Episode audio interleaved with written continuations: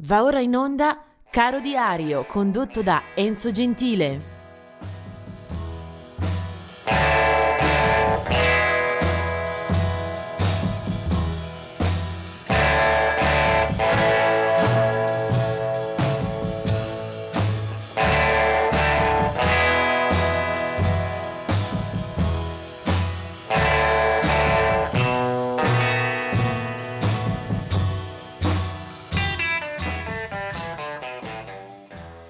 Oggi è il 5 novembre ed è eh, una delle giornate più affollate e più complesse di questo caro diario da molti mesi a questa parte. Eh, sono tantissimi gli artisti da segnalare, quasi direi c'è da eh, pescare un po' alla rinfusa per scegliere eh, quasi a estrazione a sorte la canzone e l'artista di oggi. Comunque co- procediamo eh, con eh, i caduti di questo, di questo 5 novembre. Eh, del 1960 è la morte di Johnny Horton, cantante country degli anni 50, molto incline anche al rockabilly e al rock and roll, era originario del Texas e eh, già eh, alla metà degli anni 50 ha una eh, densa discografia di 45 giri di singoli alle spalle che comunque non ottengono eh, particolari fortune, meglio gli andrà eh, successivamente e la canzone che più lo rappresenta e lo ricorda è eh, del 1959, un traditional che lui eh, porta in classifica in testa eh, in tutti gli Stati Uniti, The Battle of New Orleans, lui è Johnny Horton. Del 1989 invece è la morte di Barry Sadler che in effetti eh, alle anagrafe nella storia risulta soprattutto eh, per essere un soldato americano. Morirà poi eh, nel 1989, eh, era del 1940. Eh, Barry Sadler eh, entra nelle cronache musicali eh, per essere l'autore di un brano Ballad of the Green Berets, la canzone dei berretti verdi, che sarà al primo posto in classifica nel 1966. Una discografia che praticamente eh, non porta altri eh, brani oltre a questo, che comunque farà effettivamente il giro del mondo. Lui è Barry Sadler eh, del eh, 1994 è la morte di Fred Sonic Smith, eh, chitarrista di grande peso, di grandi eh, meriti. Eh, Fred Sonic Smith eh, lavora soprattutto negli anni 70 quando è uno dei membri fondatori e base degli MC5 eh, Fred Sonic Smith eh, sarà anche eh, marito di Patti Smith, se ne va nel 1994.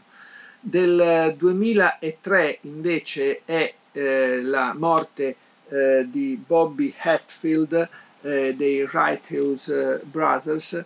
Um, questo è un gruppo, una formazione eh, che eh, ha avuto un grande successo di classifica, eh, grandi hit alle spalle, grazie anche alla eh, supervisione, allo scudo eh, protettivo e all'inventiva di Phil Spector che ha scritto, ha prodotto e ha lavorato per loro. Righteous Brothers con alcuni brani che assolutamente sono eh, nella storia grazie anche proprio al falsetto di Bobby Hatfield, un brano per tutti, Unchained Melody, eh, che tra l'altro sarà anche nella eh, colonna sonora del film Ghost.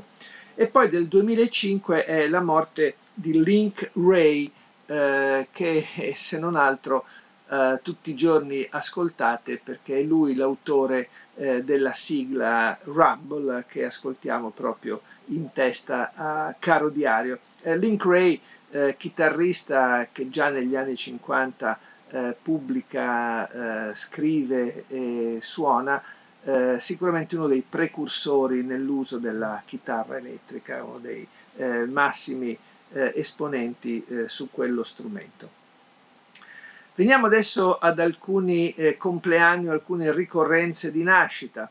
1941 nasce Art Garfunkel, anche questo è un musicista di chiarissima fama, soprattutto per il sodalizio fin dagli anni 60 con Paul Simon, poi la sua carriera solista avrà sicuramente meno soddisfazioni a livello discografico, Art Garfunkel però eh, sarà anche attore in diversi film.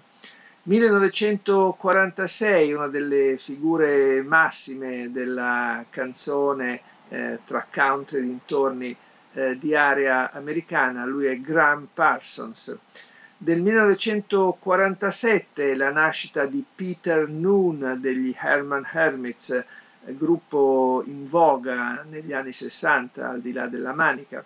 1948 la nascita di Peter Hamill, eh, un fantastico eh, band leader, eh, fondatore eh, volto eh, dei Van der Graaf Generator, anche eh, voce eh, in proprio per una eh, lunga, eh, densissima discografia eh, che ha per un certo periodo eh, corso in parallelo con quella dei Van der Graaf.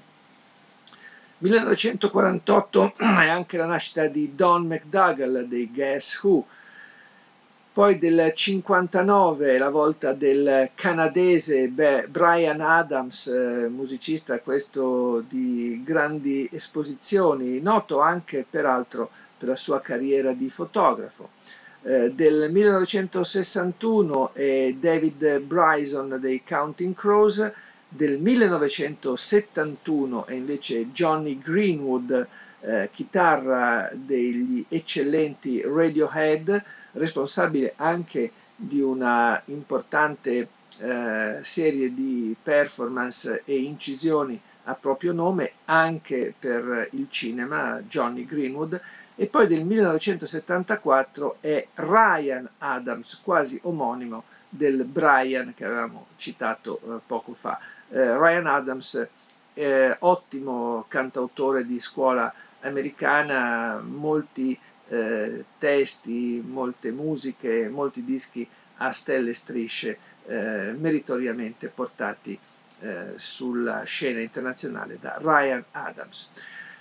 L'ultimo, eh, ma non ultimo di cui parlare, invece ci riporta a tantissimi anni fa. Infatti lui si chiama Ike Turner, eh, nato a Clarksdale in Mississippi, culla del blues, che ha visto i natali di tanti altri personaggi, ad esempio di John Lee Hooker.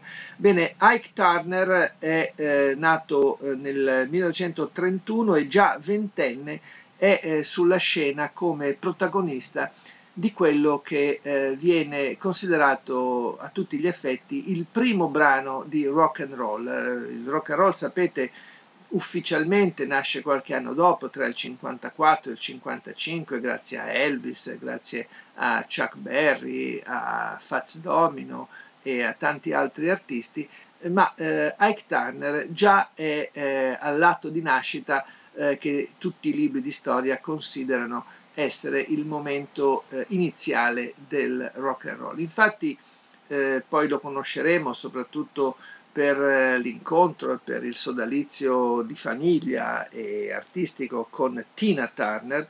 Ike e Tina Turner saranno protagonisti della musica degli anni 60 e poi eh, anche per le cronache eh, diciamo del gossip eh, dei decenni successivi con eh, tanti elementi e tanti ingredienti anche eh, dovuti alla vita privata dei due noi ci limitiamo però in questo momento a ricordare quello che è appunto l'atto di nascita del eh, rock and roll, quando eh, Sam Phillips, eh, proprietario della Sun Records, incide eh, i primi brani della band di Ike Turner, di cui è voce il suo cugino Jackie Branston. Bene, eh, quel singolo eh, farà eh, la storia, una canzone che rimane nella memoria e nei libri, si chiamava Rocket 88 e questo è il gruppo di Ike Turner.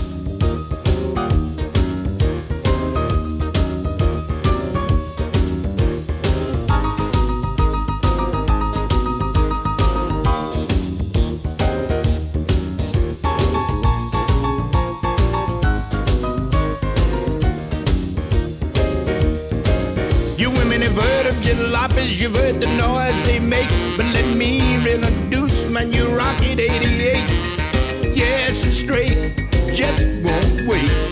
Everybody likes my Rocket 88. Baby, we're riding